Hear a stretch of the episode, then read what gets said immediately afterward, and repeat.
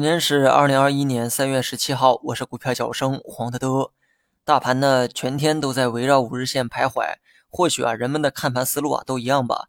今天好像都在盯着五日线在做，不破五日线就继续看反弹，破了五日线就看震荡。结果呢一天过去收了个十字星，位置啊大概就在五日线上。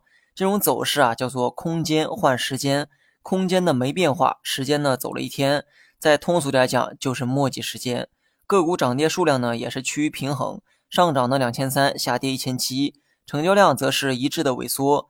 农业股的反弹啊，不确定是不是有利好，不过半导体反弹的确是有好消息。太学术的内容呢，我就不拿来重复了，反正呢你我都听不懂。简而言之，消息称在芯片技术方面又有了新突破，这个才给了半导体芯片有了反弹的机会。技术有突破当然是好事哈。不过，芯片自研的道路啊还非常漫长。这种时不时公布的好消息不听也罢。你呢要坚信科技会改变中国未来的经济格局，确信这一点啊就足够了，剩下的都是浮云。在我看来呢，这个至少是长达十年的赛道，这期间呢会经历无数的波折。或许真正爆发的那一刻，需要你用无数个春秋来守候。我这个可不是鸡汤啊，不信你仔细想一想，新能源车。难道几年前你不知道新能源车会是未来的大趋势吗？这个赛道可以说是人尽皆知，未来呢也都可以预见，但是股价却三年没动，直到去年才迎来大爆发。而这一次爆发呢，也改变了很多人的信仰，也让马斯克变成了世界首富。所以仔细想一想，你要从什么角度投资半导体、芯片等科技股？